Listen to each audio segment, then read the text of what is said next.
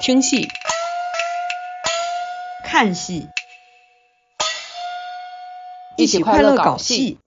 欢迎收听十一排十三座一档由两名孤寡萌女说十三话的戏曲主题播客。大家好，我是刚刚听呃绿老师说的第一期已经大脑有些缺氧的，然后现在喝了点酒的导诊。哦，大家好，我是听完绿老师讲课，现在内心还是很觉得自己何德何能的 王玉芝。哎呀，我就觉得啊，我们录这个电台，你能够遇到一些你呃认识他，然后他来做我们嘉宾，你觉得何德何能的这些人，而且他们呢就既是啊知识方面很强，然后呢又特别能聊，又特别搞笑。有趣的灵魂怎么都上我们这儿来了呢？真的是很开心啊！所以什么时候给最佳 HR 颁奖？哎呀，颁颁颁，马上颁！我们过年就搞一个特别节目啊，给您单独开一个最佳 HR 的一个自述，看看你能不能做到绿老师这样自己一个人撑起一期。那你就当我这个要求没说啊。我好，我们现在进入我们的嘉宾，我们的这一期的嘉宾依旧是我们的秦腔老师。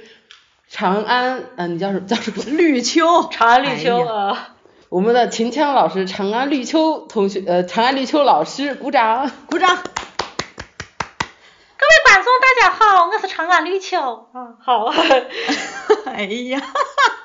对对，还是这个按，这还是走走流程，还是要感谢这个两位老师，这个这个向我发出的邀请啊。不，两位同学，两位同学，两位同学，两位同学，我们只是学生，您是老师。那哎，那我那我我作为这个学生，我举手提问一下，我想知道老师你是怎么接触的这个秦腔呀？哎。这个就说来话长了，说来话长，就怎么回事呢？就我这个路径非常曲折，就是我我就我就是陕西的西安人，就是刚才说嘛，关中就是关中人，但是我我从小也是不听秦腔啊，就是我周围的环境虽然人在西安，但是周围的人都不听秦腔，然后从小学的是西洋的乐器啊，然后对，然后参加的也是那种唱这个西洋的声乐的合唱团。啊，然后这个上大学了以后去了北京，去了北京以后，呃，这花花世界嘛，是吧？这个祖国的首都就各种这个 文文化的这个这个这个表演非常多，真的是迷了眼。就一开始特别的迷恋这个音乐剧，啊，什么什么歌剧魅影呀，什么猫啊，这悲惨世界也能来，但是咱们先按下不表啊。就是，然后就说 音乐剧这个这个喜欢了好久好一段时间以后啊。然后又哎呀，这个不小心加入了街舞社啊，然后就发现哎呀，这个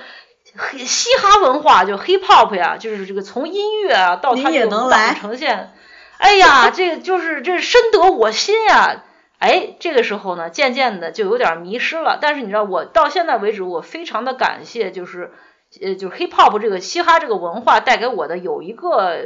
就是哲学吧，或者形而上，或者有点引导的思想 思想，给我一个方向。就是你知道他们特别爱搞什么？就是你你去看什么，也有也有中国有嘻哈啊。你去看中国新说唱，他们特别爱强调一个地域的概念。我是长沙的 rapper，我是成都说唱会馆的 rapper，我是西安的 rapper 啊。他们特别爱强调，他们叫把这个叫 hood 啊，他们就是特别爱强调这个本土文化这个事情啊。包括他们最自豪就是我能有本地方言的说唱，这就牛逼了。说为什么成成都会馆，成都会馆就是国内的说唱就是牛逼呢？他他们用的是呃四川话啊，所以听着爽。结果西安的这个 rapper 为什么不行呢？就是到现在为止没有一个非常成熟成成熟的一个用关中话、陕陕西话作为方言的说唱的作品少。这不是等着您创作了？哎哎呀，是他们特别强调本土这个概念，所以你知道，在这个文化的这个渲染下多了以后，你就开始反思了。就是哦，所以我要我要关注我的家乡，我要关注我本土的文化，而这个东西就说唱这个形式本身不能给我，因为刚才不已经说了吗？就是他们没有办法用本土的方言来创作说唱的这个作品啊，那怎么办呢啊？哦，哎，本土最最牛逼的是什么？戏曲嘛。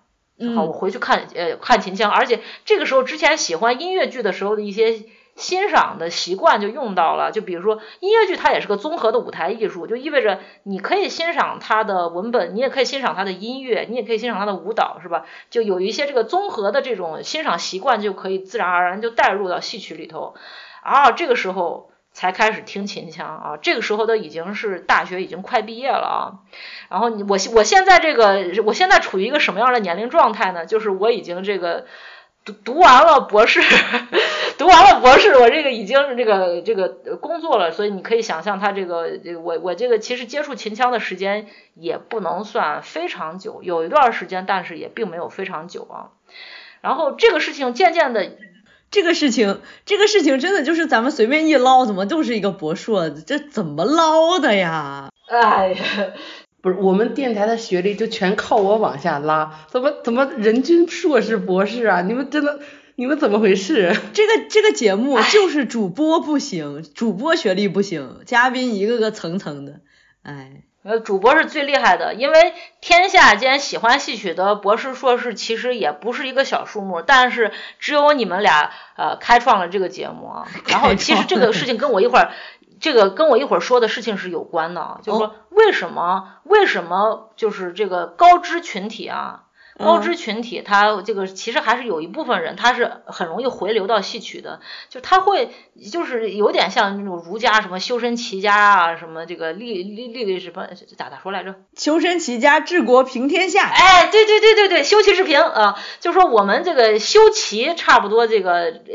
基本上有一个基本的一个成绩了以后呢，就想这个回馈乡里啊。这个是这个时候就有点这个文化上的这个责任感啊，就从内心生发出来。这个时候其实其实这个心态是有点骄傲的，就是我我我我博士了，我牛逼，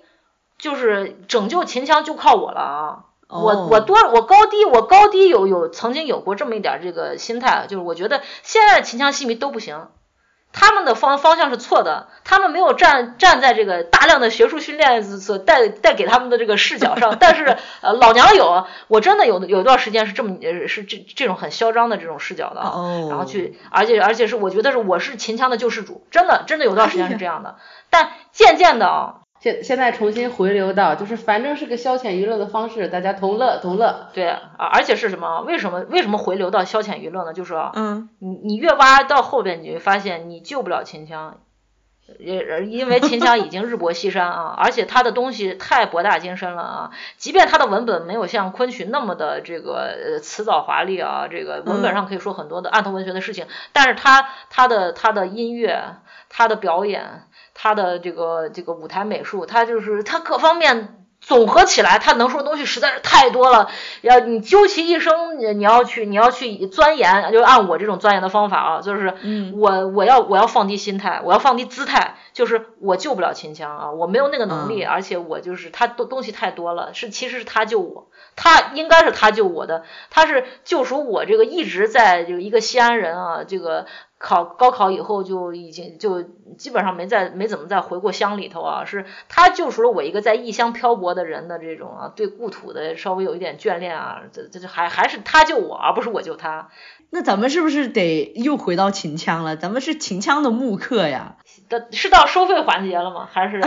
秦腔慕课的收费环节？哎，好，好，好，好，就现在是加价的环节啊，这是是的，是的，会员制，会员制啊。咱们可以说说，就是刚才这个已经又又说了这个那个文字，又说了音乐，咱们聊聊这个视觉吧。虽然就是这是电台节目，你没有办法看图片啊，但是就是网络这么发达啊，就是咱们提一个什么话题，然后大家就对着百度搜就完事儿啊。对，就是咱们咱们聊聊这个视觉上的一些秦腔的比较比较比较特特色的东西吧，就是说。在聊秦腔的这个是舞台美术，比如说妆法造型的这个设计之前呢，呃，可以可以先说一个民俗的东西。呃，关中地区啊，但是就是陕陕南、陕北、关中，它在陕西的中间啊。但是它毕竟你还你再细分，你再按东西南呃东西中去分的话，它这就有一个很著名的一个历史概念了，什么左扶风右平易，中京中京畿是吧？啊，这个。这个京兆啊，这个这个就经常你去看那个什么史书的时候，他会有什么扶风人、平邑人啊、京兆人啊，它指的是啥呢啊？扶风指的就是关中的西部，就是宝鸡、凤翔这块儿。平邑指的是哪儿呢？平邑指的是关呃那个陕西这个关中的东部，就是大荔，然后渭南啊这块儿。然后京兆就指的是西安的这一附近啊，周至这附近。然后呢？所以就是说，呃，我们根据这样分呢，我们又把关中可以分成西府和东府，还有就是中府了。通常大家不说中府啊，因为是省会嘛，就然后西府的它的这个文化，它因为西边嘛，你知道西那个陕西它西边接壤的是哪儿呢？就是甘肃了。所以西府的文化它和甘肃是比较像的，它的一个基本的特点就是它会比东府和中府的文化要更来的生猛一些，更来的。B 级片一些啊，就是说 B 级片，这个这个西部美国西部片就哎，对，昆汀就上来真的就是暴力美学，就是暴力美学，就是哎搞一些哎有点诡异的，有点有有点小恐怖的，有点血腥的，但是又没有那么过分的呃东西啊，就是怪诞的。有一个东西就是吃蜡烛，是你们这个剧种的吗？哦，吃蜡烛是川剧嘛？他那个川剧的木莲戏，他是那个嚼蜡烛，但是就是风格很像，就是我们就说这个气质啊，和那个吃蜡烛其实是很像的啊。因为你说甘肃在和谁接壤？甘肃南边就是四川了嘛啊，就是 就是我们这都是大大概就是西部这一片儿啊，就是我们都比较 B 级片儿，所以说西府啊，它有一个比较著名的民俗叫血社火，就是血染的那个血血社火。嗯嗯嗯。就是社火是什么呢？社火就是那个逢年过节，他大家就是在那个西那个乡间垄上，什么扭秧歌呀，什么吹唢呐呀，踩高跷啊，这就是社火。写社火是什么呢？你还是照样踩高跷，还是照样扭秧歌，但是你在你的头上啊插一把菜刀啊，哦，哇，好酷啊！你要画一个化妆，就是画一个菜刀贯穿你的头颅那样的妆，就相当于是你的脑袋前和脑袋后要都要粘一部分的刀，对吧？然后你要用那个红色的颜料，对，在那个创伤的面那附近把那个血的那个流的那个路路径画下来，这就是血射火，或者是你有点像那个京剧的那个什么七郎脱罩一样的，你要你要拿一根剑贯穿你的头。哦，然后这个窗口那块儿，它对对，这流血，它那个血射火就是它扭秧歌都是这样扭的。你想想，就是这个就是可以可以就是从血射火可见一斑啊。哎，你们这个这个这个活动什么时候举办呀？我可以去参观吗？射，那就是射火通常是啥时候办？那就是春节肯定有。然后除了春节啥时候有？就是大的节日，其实民间大的节日我还不太清楚，中秋有没有，或者是不是秋收春什么的啊？这个农耕跟他这个收收麦子的时间是不是有关系啊？这个我可以咱咱们可以百度一下啊。就目前为止，我确定的是他春节一定有，他春节一定有。你们你们这个真的很 B 级片，真的 非常 B 级片。所以就说这样的一个视觉的这个审审美的这个倾向啊，它就影响了秦腔的造型设计。所以我们说秦腔啊，它的古装的题材里头，它最擅长的是哪一种啊？封神戏。封神戏是啥？就是《封神演义》这个大题材里头的各个的本戏，比如说这个晋妲己，什么这个还有啥呀？突然忘了黄河镇，呃，还有啥呀？咋突然忘了？梅伯抱柱啊，反正就是那一类啊，就是纣王和那个姜子牙那那那那那那些故事啊。就是秦腔的视觉设计特别的适合封神戏，他会搞什么呢？首先就是不是要要那个去那个折磨那个王皇后嘛，就是纣王的原配，然后他不知道为啥姓王，然后王皇后她这是要把她那个眼睛什么要那个刺瞎嘛，什么那个手要这个呃，包括那个媒婆抱着那个刨落那个柱子，他就人就焦了。你这个就是撞枪口上了，这就是我们最擅长的这个 形象设计啊！你就是你先唱一段，比如说王皇后，那个皇贵妃先向王皇后来报信，说：“哎呀，姐姐不好了，妲己带人要来，要要来那个给你受刑了。”先唱一段，这就先可以塞一段唱，然后接下来这个呃施施行的这个那个内官就来了，然后这个给就开始这个。给给这个王皇后上妆，就比如说这个眼睛这块儿，它就涂成一片红的了，啊，这就意味着他有个眼珠子被挖掉了啊，类似于这样子。然后那个媒婆的话是他怎么刨落呢？就是他是先还是先唱，而且这个时候他居然还是你可以看到一些昆曲的影响。梅伯刨柱之前唱的是昆曲的曲牌，这是个非常罕见的秦腔里的现象。但是啊，这这绝对是一个老戏里头传下来的一个一个习俗，不知道为什么梅伯先唱完一段昆曲的曲牌以后，他脱脱金光。呃呃，就是脱光上半身，然后抱着那个柱子，然后这个时候就是呃旁边的那个跑龙套的人就拿那个黑色的那个什么灰啊，就给他往身上抹，然后这时候他要走走一些城市，就是还是要有身段的嘛，就表示他啊烫的不行了，然后完了以后先走身段，走身段完以后，然后再刨落第二次，他要烤烤再烤第二遍。要回炉啊，呃，过油肉啊，回锅肉烤第二遍的时候，他那个黑粉会拍的再更重一点，拍的更重一点，就是说，哎，烤的又焦了一点，然后再再再舞一套这个动作的城市，然后再烤第三遍。通常这个这种这个城市都是搞三遍嘛啊，咱们都爱搞三遍，搞三遍以后，哎呀，就彻底的就就完了啊，就就躺僵尸了，就就走了，哎，熟了熟了。我知道一个就是非常轻微的一个东西，就是我之前看川剧，它有一个手踩。就是他抓一些，比如那个船的那个那个叫什么绳子来着？那个，反正就是船上的绳子，啊，嗯，对对，啊，反正就是他不让那个船走，然后他就抓住那个绳子，然后磨的他手上是血嘛，然后他他就会就是我我看叫是这这这叫什么手彩？他其实就是也是类似用那种颜料把手上涂上颜色，就让大家知道他已经受了很严重的伤的这种东西，就是用那些燃料把人整个的这个。反正我听你说，我这些都是有画面的，就很很鬼魅。听听起来和这个气质很像，对对对，就是对，就是西西部的剧种啊，西北和西南啊，在爱搞这种啊。然后除除此之外，还有一个就是封神戏里头爱设计的一个是什么呢？就是咱们不知道有有一些这个小小学的时候的那个美术课爱搞剪折纸。折纸就是你先拿一张这个四四方方的这个彩色纸，然后你给它折折折折折折成一个圆的，就是先先折成就是折成好几就是正反正反正反正反正反折成一个条儿，然后再一对几再最对一折，然后再把它拉开，它就是个圆。能不能听懂我这个形容？对，能能能。就是秦腔那个扇子。哎，折扇子，对对对，哎呀，我咋笨呢？折扇子，秦腔特别爱用这种各种颜色的，呃，就是很鲜艳的纸啊，折折成这个圆扇子，然后绑在就是封神系的角色的头上，还有他的武器上。然后这有个学名叫标花，标就是那个标枪的标，标志的标，标花。这个就包括是那个呃那个呃那个封神戏里头有那个赵公明，就是财神，财神是花脸。他有一段就是秦腔花脸的这个很著名的一段折子戏，叫黑虎坐台。他就是他的脑袋上，他的那个武器上就绑的是这这个这个扇子，就标花啊。然后还有一个绑标花的一个戏是是那个太湖城。太湖城不是封神，就不是商商朝戏，是那个呃孙膑。就是那个春秋的时候的戏，春秋战国时候戏，呃，武什么庆忌刺吴王啊，那那个时候的戏，就是对，但是还是年代久远吧，就是就是那种远古的上古的题材的那个戏，它多多多多少少它可以怪力乱神一点，他就给他搞这种，就是扎上标花的人，就通常就是意味着他有法术。哦，就相当于上了装备了，就是法师，非常准确的形容，对，就是这啊。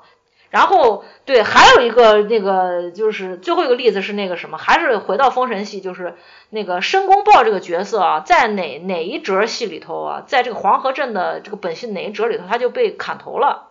他就在他就会舞台上设计他那个是申公豹的头被砍下来。那怎么演啊？就相当于是，他就是相当于是那个衣服上有机关，他那个演员他在某一个时刻，哎，对对对，他人伸伸到里头，然后那个假头赶快怎么安上去以后，那个啊假头咕噜噜噜噜就滚下来，类似于这样子啊。哎，我我只能说哈，就是因为这种戏啊，下乡经常肯定会演，我只能说你们西北的小伙小朋友的这个心理承受能力很强。是的，是的，是的。你看看这个。呃，我们不是我们浙江啊，他们浙江，他们浙江呃，看一点那种碧玉簪的，可能精神折磨受不了了。你们这个是属于物理物理世界的恐吓。对对对对对对对，就是我，因为因为我到现在我对花脸都是有恐惧的，就是因为我小时候那个戏台，我小朋友嘛都喜欢趴在戏台上看。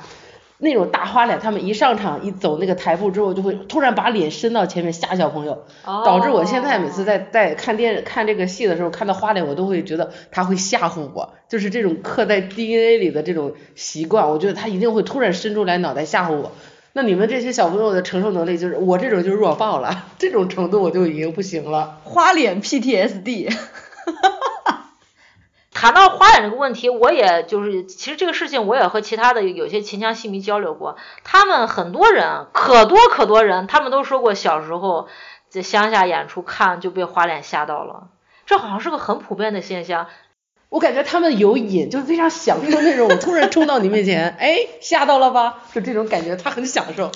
哎呀，说到秦腔花脸这个话题的时候啊。就有有有有点呃额外的话想说，其实就是我本人啊，你你问我喜欢秦腔最喜欢哪个行当，我我是最喜欢花脸的。但是你知道我为什么最喜欢花脸？我的我的那个原因是比较奇怪的，我的原因是因为他用的是头声共鸣，我不是以前是唱那种合唱队嘛。那就是你你西洋的声乐的教学，它就是上头声的，所以就是即便是秦腔这种大喊大叫的花脸，它也是四个行当里头头声最多的行当，所以它是和我的以前的音乐这个学习的路径最相似的行当。我的原因很奇怪是这个，但是你知道，就是因为这个原因喜欢花脸以后，就就会去看，就会去注意到这个行当。其实这个行当有一点悲哀的地方，尤其是秦腔花脸有一些悲哀的地方。它是什么呢？它是秦腔的一个标签。就首先图图脸谱的行当是各个剧种的标签啊，脸谱是视觉上的一个标签。另外就是因为秦腔花脸，就刚才那个这个展示嘛，啊，它这个有这个降音啊、炸音，它这个听听觉上很有特色，所以这是他是听觉上的一个标签。所以你看那个龚琳娜老师的他那个忐忑。他那个啊啊啊！对他那个打个这个刀啊，他是在学什么？他是在学秦腔的花脸啊，他是在学秦腔花脸的这个降音。但是你知道，他被标签化了以后呢，就限制了他进一步的精致化的一个发展啊。就是说，你要是一直都这么唱的话，你很难想象可以用这样的声音唱的很精致。你没有办法像虚声或者是。呃，小旦、正旦、老旦那样子，他们去就是研究非常精细的拖腔，就说我们基本上啊，几乎所有的剧种唱腔最精致的行当是哪个？就是旦，就是旦，基本上都是这样啊。对，细腻，它可以设计的无限细致啊，嗯，各种各样的速度的变化、高低的变化、装饰音，这是旦角的一个优势。然后接下来就是声，你无论是虚声还是小声，它都可以有一些拖腔上的设计。但是花脸这样唱，它就很难有细致的拖腔。但是你知道，这个就是你所有的艺术发展到最后，你一定要成熟化，你一定要精细化，你这就是所谓的玩意儿。你像那个有一些这个京剧戏迷啊，我跟他们交流，他们爱说玩意儿这个，你看看戏就是看玩意儿。你说花脸就相当于是玩意儿，玩意儿少。玩意儿你一下就听完了，玩意儿龚琳娜老师一个外行，他一下就抓到这个玩意儿了。你说这个是不是就没什么看头了？这这这是花脸的一个悲哀，就是他的玩意儿会少一些，这个也是没有办法。但是你说秦腔他有没有花脸？就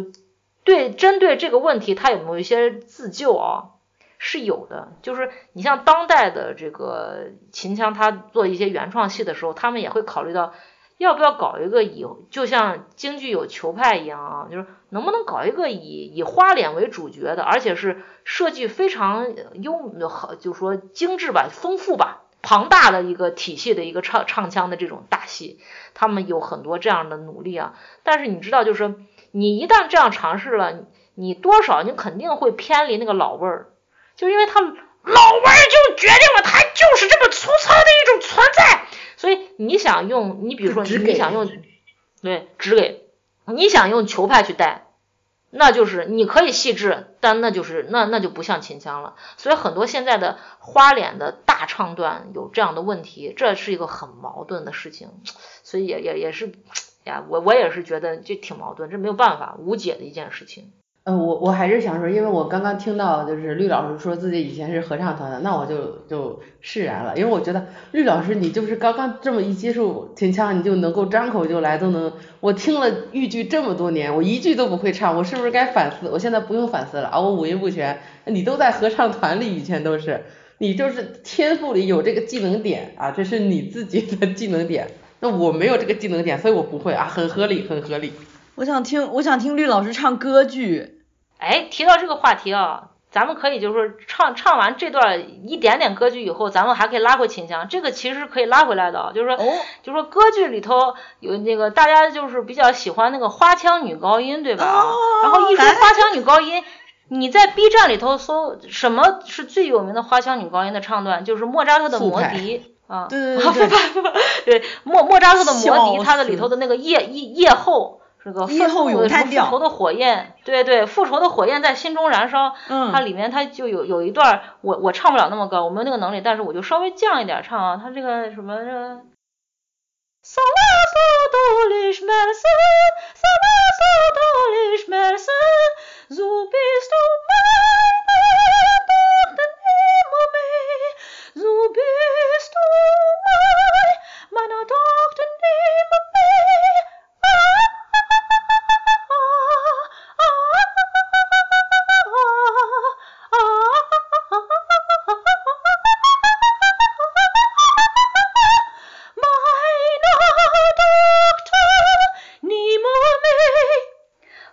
这是这个基本上是这个西方音乐里头的花腔女高音最有名的一段啊。对，天呐，我好无语啊。嗯嗯嗯，我好无语，你怎么什么都会啊？怎么回到秦腔啊？对，就是夜后这个，我刚才没唱到那个音啊，但是就是你正常一个就是在上舞台演的夜后，他那个啊啊啊啊啊啊那个音，他在哪儿啊？他应该在高音 F。就是就什么呃什么六组的 F，什么小字三组的 F，反正就是高音 F。就说这个音在秦腔里头它能不能达到这么高？这个答案是肯定的，但是啊，仅限于三十年代及以前。这个是为什么呢？就是这个回到了咱们一开始的时候那个呃提到不是拉二音字嘛？就拉二音字这个事情就是就是你唱着唱着突然翻高八度。所以就是你在拉二音字的时候，你很容易到一个很高的音。然后秦腔在三十年代以及以前，它的定调啊是 A 调。A 调的话，你就往上数，这个 A 调里头，它这个它那个拉二音字能到的那个最高的音啊，它的那个就是夜后的这个音高，就是 F，就是高音的 F。嗯。但是啊，就说你后后面就是现在秦腔的定调是什么呢？是升 F 调或者 F 调。就是它从 A 调往下降了几度，所以就是你现在再拉二音字，你到的那个最高的音就到不了夜后那么高了，你就是比那个要低一些。但是你说你以前的人如果能到夜后那么牛逼，那你为啥要降调啊？我们说降调其实是一个好事儿，就为啥呢？就是你想想，西方要培养一个花腔女高音，他那个人他是要学那个从事声乐这个学习的。要啊十几年的功力，他才能唱这个东西啊，就所以这个东西是个挺难的事儿，嗯，是而且是一个不是不是大部分能学声乐的人都能做到的事情，以此类推嘛。你去学了秦腔的旦角儿，你比如说你拉二音字，你很少人能能唱到那么高的，所以你那你宁愿我低一点，嗯，我把这个唱好听，对，是不是？是圆润动听啊，每个每个音都是饱满的，这个岂不是比你一味的追求高音要好？所以这就是为什么秦腔在四十年代和五十年代分别有一次降调的这种，先是从 A 降到了 G 调，这是四十年代，然后从四十年到五十年代再从 G 调降到了升 F 和 F，就到现在这就是大家一直都是用这个了，反而啊是这个以后就是降调了以后，才导致了才诱发了。丰富的这个唱腔的设计，很多唱腔设计是降调以后才出现的。就是你这个证据，就是你可以找三十年代的唱片和四十年代唱片，你去对比，你就发现降调其实促进了这个呃唱腔的细致化的这样的一个发展。嗯，就是河北梆子不也有吗？河北梆子的老生那个调儿，以前不都女老生吗？对对对，他那个调儿其实是在天上的，男男老生根本就达不到。后面是出现了银达子，他把这个改了，然后让让现在有更多更丰富的这种唱，然后能够更多的去诠释角色。其实降调也是一种更广义上来说，能够让这个剧种更丰富的一个一个东西。没，不是每个人的嗓音都能够够到那么高的。说到银达子的话，其实有件事情还挺有意思的，就是银达子他们那个那个剧团一开始是叫秦腔剧团的，我也是最近才知道的。就是你去你去搜什么那个银达子的这个一些资料的话，你会发现他的那个他以以前在的那个剧团叫天津实验秦腔剧团。然后你再你再去看好多那个京剧很有名的艺人，你比如说那个小翠花，然后哎是叫小翠花吧？他那个以前学的你叫秦腔，但是你你就是你你看这个文字介绍，哎，他他他整个的这个生这个生长啊成长的这个轨迹，他都在中原地区，他他哪学的秦腔呀？他应该学的是河北梆子吧？然后事实上，就后来看他这个演唱的艺术的话啊，呃，然后他是这个活动的轨迹，他都在这个河北地区的话，他应该学的就是河北梆子。为什么民国的时候，民国时候叫秦，把河北梆子叫秦腔，然后你会追溯到清朝的时候啊，那个时候的就是那就是个呃花雅之争的时候啊，就是乱弹，乱弹就是梆子嘛。梆子有的时候就是广义的秦腔就指的是梆子。就是好多人他把那个所有的梆子都叫秦腔了，就说其实这就分一个广义的秦腔和狭义的秦腔了。其实这样的概念，就很长一段的时间里头，从晚清到民国，广义的秦腔是它涵盖了所有的梆子，狭义的秦腔是指流传在关中地区的山陕梆子，是这样的一个意思啊。嗯，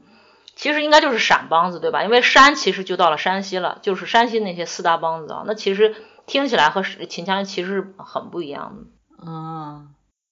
中间插一个相声里面的一个一个一段啊，就是呃在民国时候就有一个呃军阀的老夫人很喜欢梆子，但是他喜欢的其实就是河北梆子吧。对。呃，但是他但是那个他跟下下人说啊，我要听梆子，那下人不知道就是分不清这些东西啊，他找了一个山西梆子。然后过来一听，哎呀，这不是个东西啊，这唱的什么呀？啊，就不要轰出去。他就讲了，其实梆子这个东西，它涵盖的东西是非常多的。你单纯的讲梆子，其实你不知道他在说什么，就是这么一个东西。哇，这是什么相声？好好好博大精深哦。他指他敏锐的指出了一个非常非常有意思的点啊，确实是这样的啊。就是我我跟你讲，其实我听戏曲一个另外的一个很大原因，就是因为我当年听了大量的相声。我不知道我听了多少，因为我听了十十多年吧，听了很多。你现在你问我这一段它是哪个相声里的哪一段，我也说不上来。我只是记得我听过这个相声，讲过这个东西。哦，我有个概念，梆子分很多种，很这种那种乱七八糟的一大堆。但是你问我这是哪一个相声，我忘了。但是我我只记得这是郭德纲说的。啊，他已已经把这个吸收到了自己的这个这个体系里头了啊。对，就是我我已经。把知识点提那个从里面提取出来，并且把它记住融会贯通，这就这就很好了。是，对他说的这个还是挺挺挺挺挺对的，就是基本上的一个分布就是呃往东是这个是最东边是山东梆子嘛，然后河北梆子，然后就一直往西嘛，再往西的话这个河北梆子，然后再往南的是是是豫剧对吧？然后再往西是山西的山西的那几个梆子啊。呃，上党呀，然后蒲剧啊，这个晋剧啊，北路啊，然后再往西，哎，这这还没到秦腔呢，这才是呃东府，就刚才说的平平邑的这个同州梆子，然后再往西才到了秦腔，然后再往西，他们通常会说那个叫西路秦腔。就是有的这个，你像到近靠近甘肃以后，他们会说我们是西路秦腔，我们跟西安的秦腔不一样啊。这个就是他们就还有点小傲娇这样子。但是就说，呃，但是从音乐形态上来看，西路秦腔和中路的秦腔已经就是区别不大了，可能只是那种表演风格的区别吧，就是往脑袋上插不插刀的这种问题啊，基本上是这样的一个问题。就是视觉效果有没有打到你？哎，对，然后啊，说到这个问题，可以就是说，既然提到这个几 N 路秦腔这个问题啊，就刚才其实漏到这个点啊，就是说秦腔你通常去看，包括百度百科都是这样说的，说是有几路，有五路秦腔，他说中路秦腔就是指的是西安这附近的秦腔，西路秦腔就是刚才说靠近甘肃的秦腔。然后这两个我刚才不是已经说了吗？是音乐形态是差不多的，但是呃北路秦腔、南路秦腔和东路秦腔，它在音乐形态上和现在我们熟悉的秦腔，哎都可以听到一些明显的区别啊。就其实就是说东路秦腔就是刚才说的是那个同州梆子，就是被夹在那个山西和那个叫啥，被夹在山西和陕西中间的那一块儿。那块儿就是东府，他们那块儿的梆子叫同州梆子。就同州梆子和秦腔的不同啊，其实目前来看最大的不同就是主奏乐器的不同。同州梆子用的是二胡弦为主奏乐器，然后秦腔用的是板胡，这其实就是他们最大的一个不同。然后北路的秦腔叫倭宫腔，它那个写出来其实是那个阿房宫赋的那个阿宫。哦哦哦。然后。对他的这个音乐的不同会更更高也更更明显，就是他是这五路秦腔里头最难的一个一个腔，他的音非常高。我可以示范一句啊，他们最有名的戏，倭宫腔最有名的戏是王魁赋役啊，呃，大声高妙啊，花，哎，我还是要这个定一下调，花花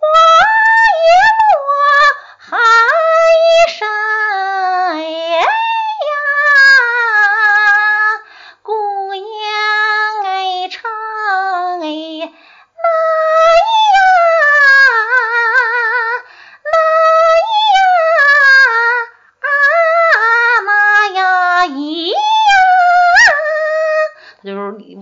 上抛，这是它和秦腔特别不一样的地方。就秦腔它是偶尔拉二音字，就偶尔飙海豚音，但是窝宫腔它就是几乎每一个唱段里头，它都要不停的往上抛。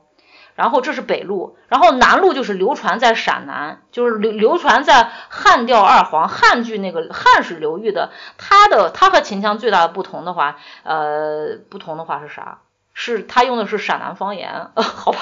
对他，他就是差异比较大的，可能就是北路秦腔的特色会会和秦腔不同的地方会最大一些。那可以示范一下吗？方言的区别？这个的话，就是说，呃，可以示范一个陕南的那个剧种。就是那个，就是南路秦腔，它又叫汉调光广，但是就是很不幸的，就是汉调光广，我还我还没有就是仔细的，就是呃就是扒过，但是我扒过另外一个呃陕南的一个一个剧种，就就是非常有名的叫汉调二黄啊，他他这个首就是熟悉这个京剧的这个朋友们可能就是知道，就是说。汉调二黄其实，在京剧里头也是一个就是板路啊，就在那个《赵氏孤儿》里头那个“我为将闻此言”，那个他京剧就把那个叫汉调二黄，他就和一般的二黄，比如说就是跟他们那个《大探二二进宫》里的二黄是听起来是不太一样的。但就是这个这四个字儿，它是从哪源流的呢？它就是它是来源于陕南地区的一个剧种。然后这个剧种的话，就就就就就就叫叫叫这个名字汉调二黄。然后有一种说法是，它是皮黄的老祖宗，又是老祖往脸上贴金，哎呀，往脸上贴金是皮黄的老祖宗。其实这件事情啊。是很有争议的，就是你去看，还有一个比这个更广泛的说法是二黄起源于徽剧，这是一个也是一个更更广泛的起说说法。因为我看我最因为我最近不是想说找个时间找个人录徽剧嘛，我看了一下说其实呃徽剧呃汉剧其实跟呃现在的京剧他们的这个关系其实并没有特别大，因为当时是徽调汉调跟现在的徽剧汉剧其实就差的蛮多的。这种东西，反正乱七八乱七八糟的，谁知道？就是，其实就是你听齐派的那个什么呃什么什么扫松下书啊，什么雪拥蓝关呀，就那那那就是齐派有很多徽调的东西，就跟现在的徽剧挺不一样的嘛，可能是这是个证据吧啊。然后咱们回到这个汉调二黄啊，就是示范一下陕南的这个大的剧种啊，就是它它听起来非常的像这个。呃呃，四川啊或者湖北这边的一种感觉啊，它是来一个白口啊啊，他是舞台会兄，就是杨六郎去见那个已经出家的杨五郎啊，是杨六郎先白口，师傅，大宋朝可有个天波帅府？然后杨五郎，真的无有？然后杨六郎，你且讲来。然后杨五郎，你听啊道啊，他和那个一四川话还是不太一样，然后啊 啊。大宋朝有一个我所依父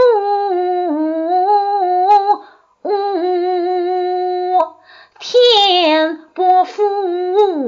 有一个姓杨之人，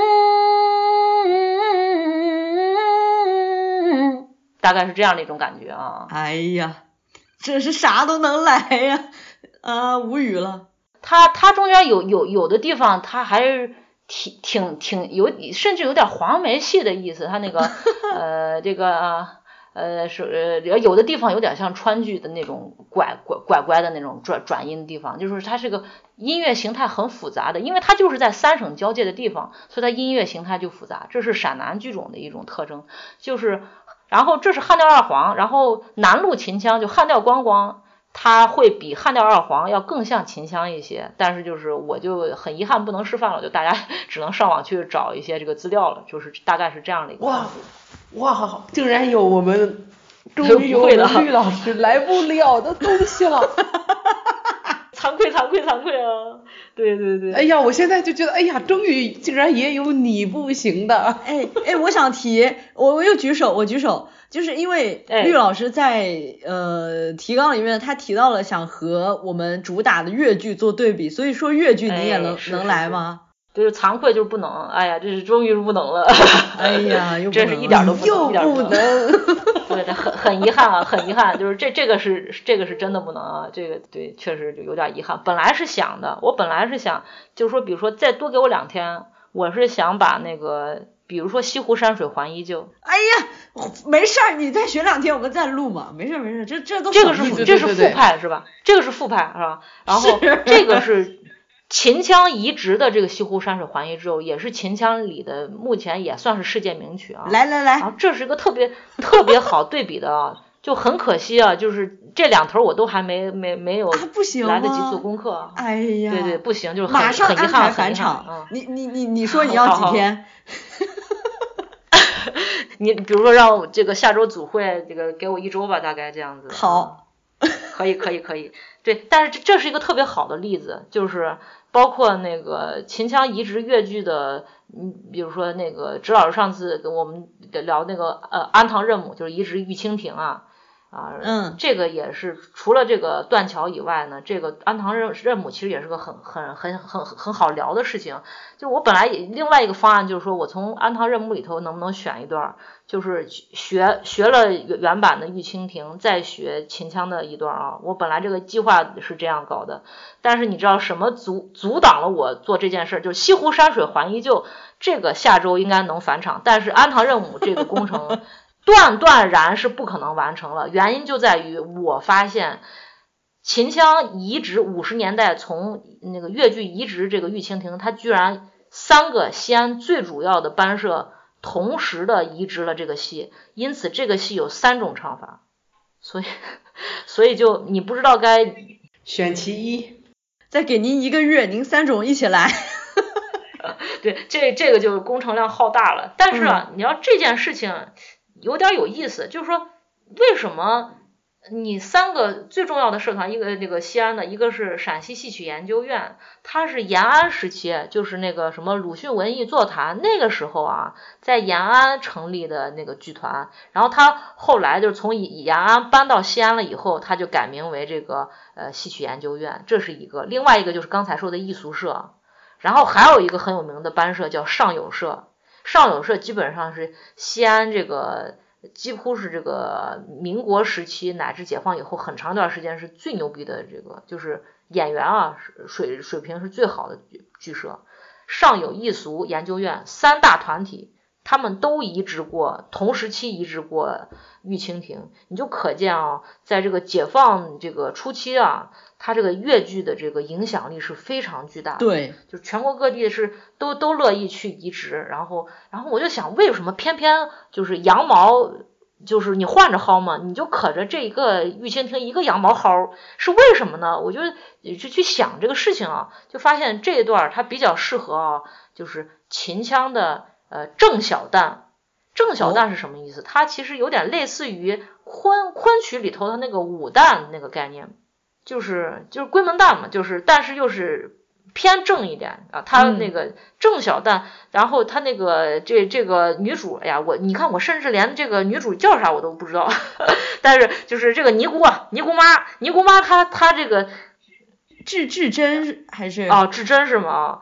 这个至真他比较适合的行当，他不是正旦，他在秦腔里他适合郑小旦的演出，然后小旦。可以算是秦腔唱腔的集大成者。我们刚刚说唱腔最牛逼的行当就是旦角，那么旦角里头，秦腔旦角里头的唱腔的设计最华丽的是哪个呢？是小旦，就是是武旦，是闺门旦，就是一二三四五的五啊，我然后是闺门旦。所以你你让这个唱腔设计这方面的经验最厉害的一个行当去。呃，去演安堂任务任务，他有很多音乐创作上面的那个发挥的空间，所以为什么三个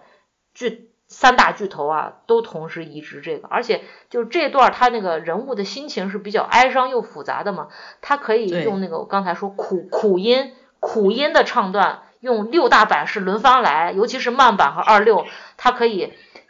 慢板，它因为慢嘛，它就可以把那个拖腔设计的特别花。嗯，或者是也不一定是花，它但是就是很动人，嗯，它就可以搞这个音乐上面可以有很很高的这个成就，所以大家那个时候都在移植安堂任务，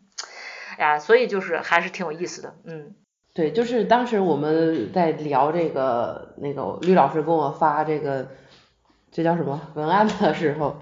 哦，我看到安堂任务，我当时就想，哎，安堂任务这个戏差不多是我看的第一个完整的秦腔的折子。一个多小时，我当时看下来听下来，我就哇，好爽啊，好适合你们来唱，就是我听着就觉得好带劲，整个下来一就是一次完全没有暂停过，一下停下来，并且当时就听了很多很多遍，但我我不知道这个团啊，我我截图给你看这个团，我我不认识这两个人，这这些人我也不认，我就是觉得好听。对，就这个其实说明什么呢？一个就是这个悲伤啊，就是擅呃这个剧种擅长演绎悲伤。另外就是这个剧种它这个音乐上面那个它这个音乐经验成就最高的是这个郑小丹这个行当。嗯。然后第三点说明什么呢？就是这个戏移植的年代比较早，是这个解放初期。这个时候啊，这个从民国接受过这个呃时代和这个市场拷打的这一批很优秀的这个演员和创作者啊。对对对。他们这个。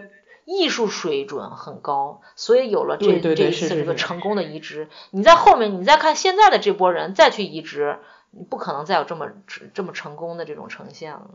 就是我刚刚呃接触越剧的时候，因为越剧不是也移植了很多豫剧的东西嘛，我听的时候我就非常的别扭，我就跟一个朋友讨论，我就说他们移植的时候没有想过越化这件东西，他们就是。照照本搬啊，没有想过说要改成适合越剧的东西来演。你可以点评一下穆桂英挂帅。Ctrl V。我是在想就是穆桂英挂帅。气死我了，好难听啊！我真的我真的非常非常非常喜欢吕派，节目里还一直要演。对我每次都会骂这个这个呃越剧的穆桂英挂帅有多难听有多差。就是我非常喜欢这个流派哈，我就真的很喜欢，就是这个流派是我呃越剧最喜欢的流派，没有之一。但他们这个唱段我到现在都没法听，太难听了，就是一点都不考虑你们越剧怎么适合来演这些东西嘛，就完全没有考虑过，就一直这么唱，太难听了。咱们不是已经说到了这个旦角吗？那那必须得留点篇幅给漂亮阿姨啊。啊，漂亮阿姨这个事情啊，咱们就哎，这个就是一个也也也是想这个多说一点的事情啊，就是八卦这个可以多说一点的事情啊，就是说这个秦腔和很多的这个剧种一样，它这个民国初期啊，它主要还是以前旦为主，这这是肯定的，这是个历历史的遗留问题啊。但是就是说呢，从这个。呃，三三十年代后期和四十年代啊开始啊，他这个就会有这个渐渐多的这个旦角演员就开始在舞台上崭露头角了，然后就会有很多的这个优秀的第一批的秦腔旦这个昆旦演员就就是出现了，也取得了非常高的艺术成就啊。然后呢，这个里边你要说论论颜值的话呢，颜值的前三啊，我个人这个榜榜单啊，颜值前三。一第一个是李应珍，李应珍啊，他是就是刚才说的那个 陕西戏曲研究院，她是从她是个陕北姑娘啊，然后她是那个她不是延安文艺座谈会那个时候成成立的这个院团吗？她这个陕北姑娘长得非常水灵，她后来就是随着研究院迁到西安的时候，她也来西安工作。她是比较比较可怜了，她走的挺早啊，原因就是啊啊这个原因啊，就是时代的原因啊，对，但是他他真的是非常甜美啊，就是唱的也也也很甜美，然后长得非常的俊俏，然后。第二个是齐海棠，齐海棠啊，它是处于我刚才说的那个西安三大巨头里头的那个上有社，它它是这个上有社里头的这个，它是小旦和那个刀马旦它都可以，所以他就是演这个英英姿飒爽的，有一些这个呃刀马旦身段的这这种剧啊，他这个就感觉真的就是漂亮的那个美女将军的那种感觉啊，他这个特别好，他剧剧照都很好看。呃，然后这个如果说榜单第三的话，第三的话，我我其实想推荐一个，就是呃那个啥，当代的一个一个演员，就是是那个是薛学会。薛学会呢，他是刚才说的这个艺俗社里头的，嗯，主要的这个学艺时间是这个八十年代，他他当学生，所以他就是在舞台上的这个时时期呢，就是九十年代。然后呢，你按理说，你按理说这个八十年代这个学戏的话，你这个艺术生涯应该到现在为止嘛，你就按现在中生代这个演员来算。但是呢，他大概零几年的时候退休了。然后薛学会的话，她也是就是文文武都很好，然后人人也漂亮。但是就是那个时候到零几年的时候，很多的这个院团面临一个就是改制的问题，就是国营要变成民营了。所以呢，你就有一个经济上的负担，对吧？就是剧社养不起了，那你最简单的办法呢是什么呢？就是裁员。所以就艺俗社在零几年的时候经历过一次非常重重大的惨痛，可以用惨痛来形容的这个裁员，就很多正值艺术的盛年的，甚至就是青年的演员啊，就刚开始腾飞，艺术啊各个方面刚开始腾飞，提前退休了。就是薛协会是这样的一个比较惨的一个啊。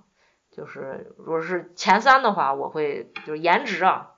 其实艺术也很好，就是他们三个李应真，呃，这个齐海棠，然后是这个薛学慧，然后咱们再回到这个第一批这个这个昆昆旦演员啊，就是其实他们他们这个那个迷茫啊，我觉得可能跟京剧的第一批的昆旦是类似的，你就比如说。我们通常说的最早的昆旦秦腔的有一个绕不开的名字叫什么呢？叫孟鄂云。哦。孟鹤云他一开始是那个唱小旦的，然后后来的话，就他也是人命比较苦了，经历一些事情以后嗓子就倒了，就只能唱这个。呃呃，正旦和老旦了啊，然后这个这个孟鄂云，他就是他还出现在三滴血的那个拍的那个电影里头也有他。然后孟鄂云的话，他就是他一般会被认为是最早的这个这个旦昆旦啊，他的这个唱腔特色呢，你就会感觉有点像谁呢？有点像京剧里的辛艳秋，就是会被大家说他太像男旦了。你懂我的意思吧？对，就是他，就是他那个演演演唱风格，就是你你知道他性别女，但是他风格就跟那个时代的那个昆旦是前旦的那个录音的话是比较像的，就是他是属于这个相当于是中转的这个承上启下的这么一个角色，就是人家正在开始摸索，就是作为一个这个女女性来唱女性的时候，该用怎么样的一种嗓音的呈现啊？这是孟鄂云。然后到后面的呢，就是比他再晚一些的，有些这个旦角他就觉醒了。这里头就要说到两个人，一个是三义社的苏蕊娥，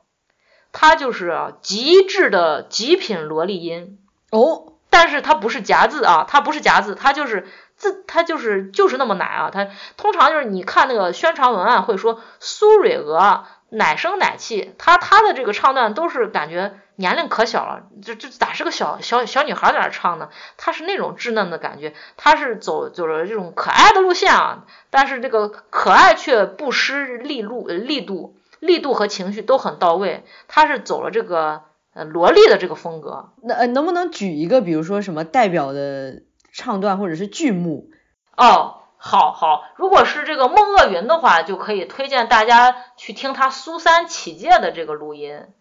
啊，还有就就是另外一个就是那个五点坡的那个呃探窑的录音，这个是孟鄂云，他其实他传世录音也不多，这两个是比较代表性的。然后呃呃，然后苏蕊娥的话就是推荐他和这个呃小生泰斗任哲中的这个呃花亭相会的这个对唱，呃这个是非常的非常的那个萝莉，而且是可爱的。我当即搜了一下苏芮娥老师的这个《周人回府夜逃》，听了一句，真的就是奶声奶气。对对对，我我下一个要推荐就是好萝莉。对对对，也推荐他的《周人回府夜逃》，对，真的就是很萝莉。对，然后但苏芮娥人也命苦，她三十几岁的人就没了，她是因为生病了。他们家可怜，他们家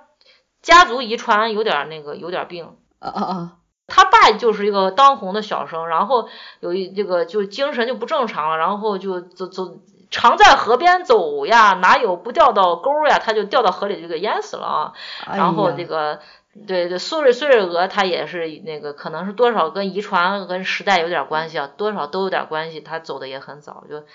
六七年就没了，留在了萝莉的年纪就天呐，就就总感觉这些这些秦腔的。演员们都好适合写成小说啊！我看了一下，三一年出生，六七年就去世，就活了三十来年。对，就是苦。但是你就你如果比如看他的这个呃那个声音塑造，你就会发现他肯定不是从南旦来的，他这个就是典型的是用女女性的方法去探索了一条路啊。这个就苏蕊娥是当时的一个代表。那么还要提一个就是唱腔探索上的代表是谁呢？是。人气更高一点，叫肖若兰。肖若兰的话，就是她，她基本上可以这么说吧，就是喜欢秦腔旦角唱腔的人里头，有一大半吧，都是都是最喜欢的，就是肖若兰，肖肖派的这个唱腔，她是会带一点这个鼻音，然后是那个呃嗯。嗯，这个我没有办法学啊，这个我这个没有能力学，但是就是说，他他会很婉转，他会很柔媚，他就和我们刻板印象里头的秦腔的那种。包括你就是 B 站上的那个逐渐暴躁，就是那个秦腔版的二进宫啊，什么黑丁本，他那个旦角的那个声腔，我们可以听到还是比较泼辣的，对吧？包括呃那个秦 B 站很人气很高的一些五五点坡的一些这个录录像，都是很暴躁的啊，很泼辣的。但是就是肖若兰的声音塑造是非常的那个柔美的。这里推荐的就是她的这个游归山。游龟山就是蝴蝶杯啊，游龟山里头的这个藏州的这个选段，然后还有就是这个呃小折子戏河湾洗衣，这个就是都是他比较呃擅长的一些这这个唱段，嗯。哦，所以就是秦腔里面也是有这个详细的流派的是吗？就这作为传承的这种。对对，这这这也是个好问题啊，就是说实实质上啊，就是流派这个事情啊。就以前并不推崇，就秦腔内部我们不并不推崇这件事情，就是都是就至多就说什么腔，你比如说前代时期有那个李正敏先生，他的那个腔就是非常的有特色，我们就会说是闽腔。然后比如说孟鄂云，刚才说孟鄂云第一代的这个昆旦，我们会说孟腔，就我们不会说李派和孟派啊，我们不会这样说。但是就是有也是什么事儿都跟这个。大剧种啊，跟这个顶流剧种去学的话啊，就是说看人家这个这个这个马台杨希啊，这个梅上成群都是要派，就是有有流派，就是说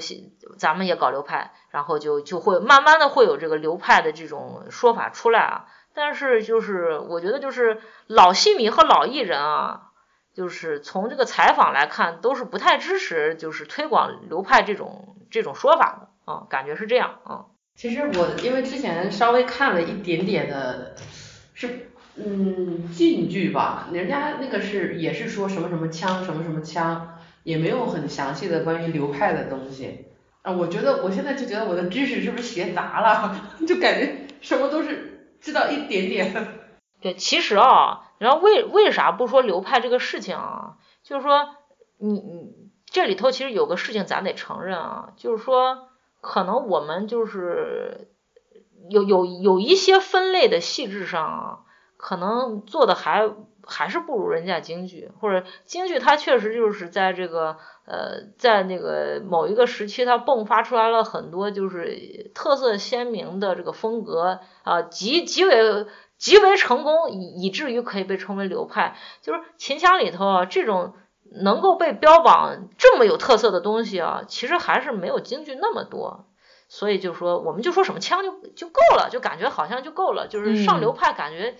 不至于，就是没事吧？要不要这么认真？就是有点有点这样意思。哦，我们前面也聊到关于就是像龚琳娜老师《忐忑》里面，他有很精准的抓到关于。呃，这个花脸的一些一个点，还有就是像你前面说的 B 站上，呃，广为流传的这种越唱越暴躁的这种东西，我感觉大家好像对呃秦腔就会有一些刻板印象，就好像是说秦腔就是一个用吼来演唱的一个东西，这这其实就是一种刻板印象，对吧？对对，就是这这个事情咱们要分两方面啊，就是。第一方面当然是率先先否定啊，否定就是刚才举的有一些例子已经说明啊，并不是这样。比如说苏蕊娥，比如说肖若兰，去听他们的唱段就发现还是有很柔媚的东西的啊。然后另外关于这个越唱越快这件事，其实是怎么解释呢？就是事实上你还是就是你比如说叶桃。叶桃的唱段啊，你再比如说是这个呃这个赵氏孤儿的这个忠义人，那个也是一个很著名的虚声的唱段，就会有一些慢板到底的这种唱段。但是呢，就是外地的戏迷们可能呃对这些唱段不熟悉啊，就是真正流传开来的就出圈的作品都是越唱越快的哦，这仅仅是因为就是只是因为出名的是越唱越快的。那么为什么这样呢？这就回到了这个问题的第二面，就是说我们多少还是要承认啊，就是一旦有一个论断它变成了刻板印象，它一定是因为它多少有点道理，它代表了一些统计学上的它这个就是大概率存在的这么一个事事实，所以才变成了刻板印象啊。呃，其实刻板印象也说明一点，就是其实我们是希望就是它有一个更好方式的一个传播嘛。就就像川剧一提到就是变脸嘛，就好像川剧只会变脸一样，但其实人家不，人家也很细腻的。然后还有像豫剧，它一提就是亲家母，你坐下就是土俗，但是它其实也更好的做到了一个一个作为一个点的一个大范围、大面积的一个传播的一个效果。没错没错，是双刃剑啊，也是有好处的。对，好处就是让大家知道了这个有这个剧种，哎，就算就算你不了解它更深的东西，但你会知道哦，有这么一个剧种叫这个东西，它有些什么，它有一个什么，其实呃，只作为一个点来说，它其实呃来宣传，它其实效果是达到的，但是它其实也并没有吸引到更多的人，更多的去对它的认知。对，其实这个是那个呃那个直老师跟，咱们俩还聊过这个事儿，就是那个青曲社。就是西安有一个相声的那个班社叫青曲社啊，就是这个被誉为是什么西安的德云社啊，多少有点这个意思啊。就是说这个曲艺自古以来它和这个戏曲的关系都是密不可分的，就是相声里头他很爱用这个呃戏曲作为他的素材啊。对于青曲社一个。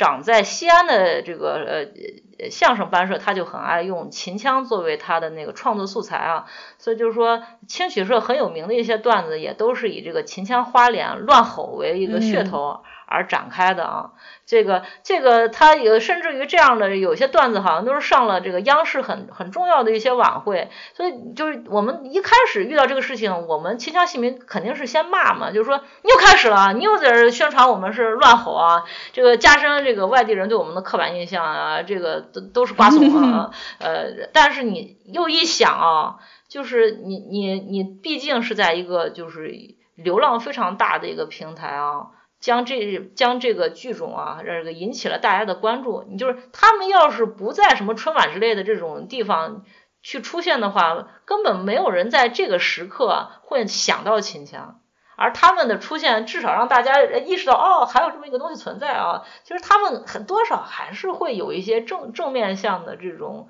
作用的。所以就是说，还是佛系吧啊。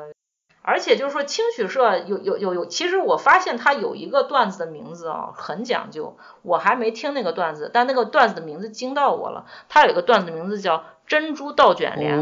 哦，我我我我会去找到这这个段子。你知道这个这这个珍珠倒卷帘是什么吗？它是就是陕西，它会有大剧种、小剧种，就很多地方都是这样子的啊。它那个有一个小剧种叫梅户，然后。珍珠倒卷帘是梅户里的一个曲牌的名字，就是他这个，所以为什么会惊到我？就是我靠，他这个讲究啊，就是能取到这个名字，他肯定是呃创作的这个人啊，他对戏戏曲的认知，对比我想象的啊要厉害。他其实他懂戏比我想象的要多，但是他也是出于票房的考虑，出于最后怎么样逗人笑的这个考虑，他最后呈现的内容是浅薄的，是挑重点的，是刻板印象，浮于表面。就是说，但是他这个名字一刻就是。老戏没如我，我也不算，就是懂行的人一一看就是，哎，他他其实他他可以把这件事情挖到很深，只不过他没没这么做对，因为呃，要我们也要考虑到一件事情，就是戏曲它其实并没有那么大的号召力，呃，但相声这几年它有一点点的呃虚假繁荣吧，它好坏就是能通过他们这些东西给大家一个初是初步的印象，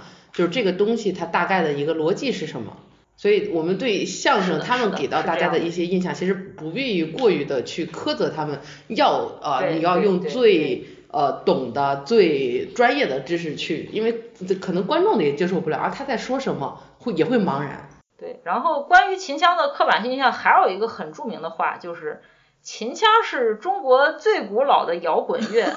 就这个话在很多文案里头都遇到过啊。然后你去想的话，呃，好像有点道理，因为那个死亡什么什么金属啊什么的，他那个特别爱啊，是吧？他们叫水喉，那不就是花脸的降音嘛？就我刚才啊，是吧？就是类似的这种概念啊。就是说他他就是爱乱吼这件事情上，他把它联系到摇滚乐，就是所以这句话我们很不喜欢。但是啊。我后来反思过这句话，这句话多少其实有点好玩的地方，就是有一点我我想承认的地方，就是摇滚乐它有一个很厉害的地方，就在于它的鼓手厉害，它的打击的那部分会设计的非常复杂，就是爆裂鼓手来了又来了。对对对，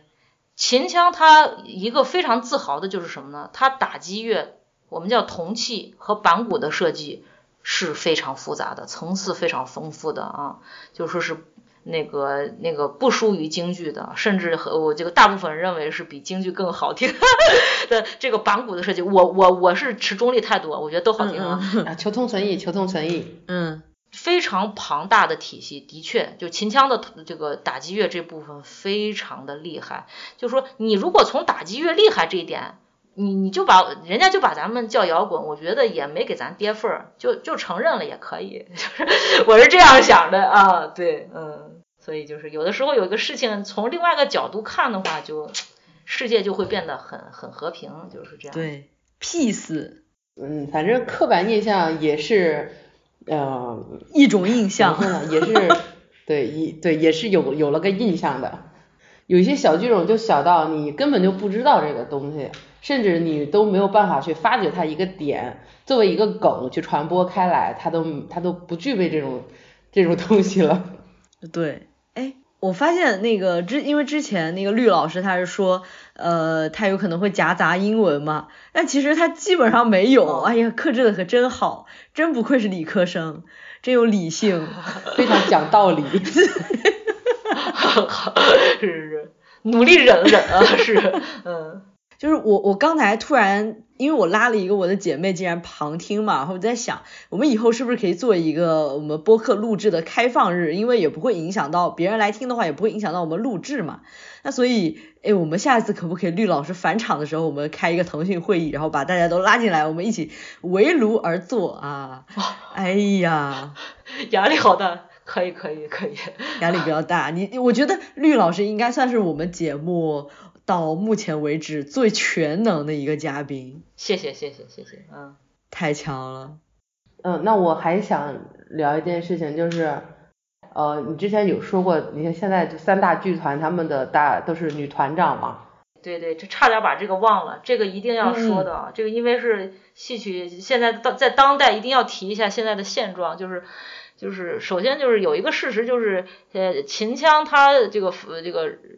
人手。财力、人和财力最这个资源最集中的地方还是西安，还是陕西的省会。就是你比如说甘肃的省会兰州，它它的那个秦剧团、秦腔剧团也非常的厉害，但是就是基本上客观来说吧，就是还是陕西这边的这个这个这个资源是最多的。那么所以就陕西的社团班社会最受瞩目，大家会最关注。而好死不死。此时此刻，其实就是十年以内啊，陕西最重要的三个秦腔的这个团体啊，他们的一把手都是都是女性，都是女演员。嗯。然后就是是刚才说的戏曲研究院，然后还有呃艺俗社，还有一个那个三艺社，就刚才说的上有社，在九十年代已经解体了。是真的很难得。现在最厉害的。真的很难得。对，很难得。然后你知道，就是接下来接踵而至的是一件什么事情呢？就是因为他们接手的时候已经是这个日薄西山的这个戏曲的这个现状的时候了，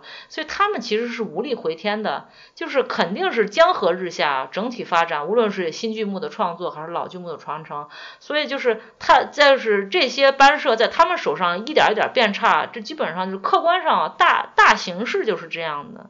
也不能苛责太多，但是与此同时，他们个人就是因为又又当领导又当演员，你确实这个很难，一般人很难兼顾。他们的艺术是在走下坡路的，就三个都是梅花奖，但三个就是真的就是越唱越差，这也是很多这个一把手的这个。角儿领导共同面临的一个困境啊，那么遇到这个时候呢，他们就很容易遭到苛责，尤其是很多戏迷会说的非常难听。但是很那个你你如果你就是说批评他们的艺术，我觉得没问题，因为他们确实退步了。但是你如果是因为他们是女社长而去。呃，就是编一些，比如说什么九十年代被什么煤老板包养啊，哎呀，啊有有交了什么结结婚了三次呀，就是类似于这样的这个八卦，就是坊间又会传的很多。我觉得到这一步真的没必要，就是这跟你人家的这个私事啊，跟他的艺术没有关系呀。就是你编排这个是要干嘛呢？就是我们我们说我们可以做一个就是对比啊，就是男社长。很少会见到这个戏迷会说他出轨了，他包小三了。但是这样的事实其实是有的，并不是没有。但是他们很少会因此而受到苛责。但是这个就是女社长很容易是，哎，被有这方面的一些羞辱。这个有的时候就有有的时候啊，我们就是看他们艺术退步的时候，会捎带着也骂到这个。我现在会也也有点反思，就是以前也说过一些，就其实是很不恰当的话，就是我我们就是你你你批评他就是批评艺术，不要说那些乱七八糟没的，有的没有的，所以就是女团长这个的困境是在这儿，但是就说与此同时啊还是要举一个正能量的例子，是一个什么例子呢？就说这三大巨头相当于是国要现在是个他们是国企的一种形态啊，然后。你就就是改制了以后，从国有剧团变成民营，然后又改制过一次，他们现在基本上属于国企的这种情况。但是还有一些剧团，它就一直都是民营了，它真的就是草台班子了。西安还有这样的一个民营剧团，它叫西安秦腔剧团。你听这个名字感觉很很官方，对吧？但是它是一个民营剧团，它的社长也是个女的，是个女小生，叫范小荣。她有一件比较有名的事是什么呢？就是呃，这个新冠口罩呀，刚开始的时候，二零年，二零年的时候，他在快手上直播，他哭了好几次，哭了好几次，说他们接不到活儿，因为不是呃，他们要接活儿，主要就是红白喜事和庙会嘛，你你这种都是大人口聚集的这种活动，肯定是禁止，他们一下就没有经济来源了，他就老在快手上哭，我们都特别可怜他，我在微博上还说过这件事儿。然后我就一直纳闷，那他现在怎么活啊？然后你知道他后来居然就是展开了一个自救啊，他是请了一些，他通过他自己的人脉，请了一些这个老艺术家，在网网上去办那个线上的戏迷的比赛。他们呃靠这个的话，我不知道是怎么创收啊，但是至少是呃维持了个经营的状态。就是我觉得这也算是一个办法吧，就是他他他居然想到了一个办法。他想到了一个这种网上的这种线上的方法啊，来来去稍微的自救一下，就是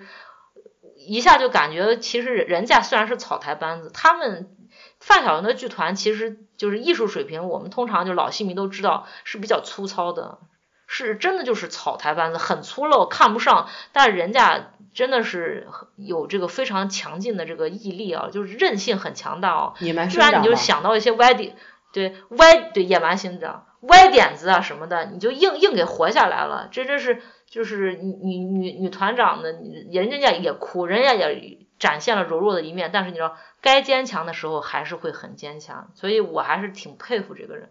就是说真的，关于这个草台班子，我真的是因为我们这儿经常会有庙会嘛，所以一这个事情开始之后，其实我也是非常忧心的一件事情，就是国营的他们好坏是有工资的嘛，他们是有保障的。这些草台班子，他们纯靠自己的演出赚钱的这些，就真的我不知道他们现在是怎么坚持的，因为很多就是嗯一台戏他们其实也赚不了多少钱，就靠不断的去演出，不断的跑场才能有这个盈利的。我真的是觉得，即使是这件事情过去了，我觉得就是民间的这些剧团会骤减，就真的是会，真的是活不了。确实是这样的。你知道，就是说，呃，有一个，就是说，如果是就是我了解的范围内啊，就是秦腔的这些剧团的话，它现在有一个是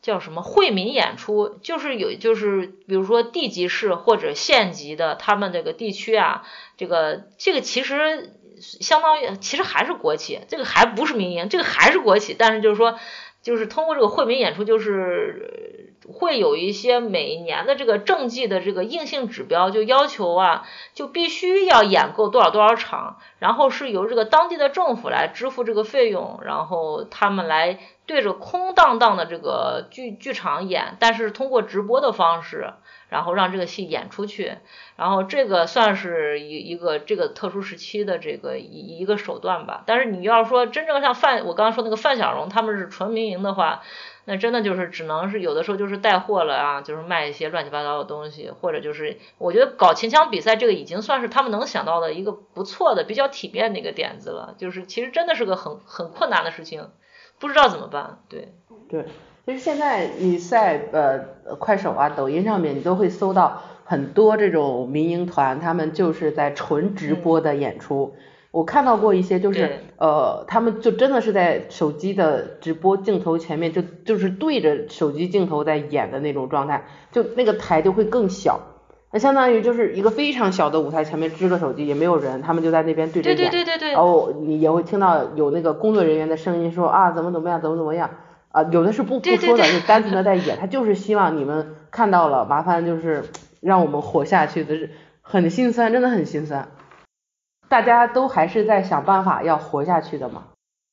我们也是尽一个绵薄之力，让大家了解到戏曲这个东西，其实它里面的就是各式各样、五花八门的东西真的很多啊。如果你感兴趣的话，也可以呃多了解了解，然后多进剧场去支持他们，这样。对，现在如果进不了剧场的话，就多先看一下，有一个基础的了解。有机会你们那边有不管是什么剧种的演出，你进剧场看一看，你都会能感受到剧场它不管是什么剧种，然后什么演员，你在剧场看的那种感受都是非常美妙的，这是一个非常快乐的事情。我那个之前是录什么录湘剧的时候，我喝了半瓶酒。然后有点醉，现在也是啊，我现在也有点晕了。那要不咱们就这一期先结束，咱们就可以已经可以开始期待下一次的绿老师的返场了。来越剧啊，怎样？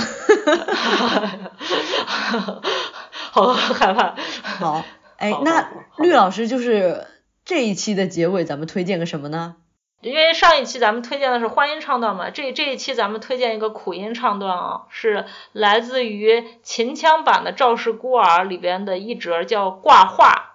啊，就是程音向那个赵武去讲那个他们家身世的那几那折啊，他那个开头的只有四句，非常短，只有四句，但他用的是苦音慢版，所以这四句就是大概唱了四分多钟吧。呃，但就是，但是，四句，但是就是才四分多钟嘛，四句唱四分多钟，然后是非常的这个凄凄凉的这个忧伤的这种，然后对大大家可以对这个苦音的这种呃这个音乐气质有一个呃大概的一个了解，好，是这样，好，哎呀，太好了，今天这两期录的我真的是非常的脑充血。呃，我我坦白讲哈，就是录到后面的时候，其实呃，绿老师没讲到一个人，我都是随时搜着，我在就听人家唱了大概有个两三句这个样子。哦，我每次听到我就觉得哇，这个这个真的是等一下我要完整的把它听完的这种感受是很强烈的，是真的很好听。哎呀，马上给我去听，马上去听。好，那那今天这期节目就到这里结束了。呃，期待绿老师继续来，我就希望绿老师可以给我们开一个二十四集的一个慕课啊。好的，好的，好的，好的，好，那期待绿老师的翻场，那今天就到这里了，拜拜，拜拜，拜拜。这期节目的内容到这里就结束了，感谢您的收听。如果觉得我们的节目还不错的话，订阅、关注、评论和分享给你的朋友，这都是对我们莫大的支持。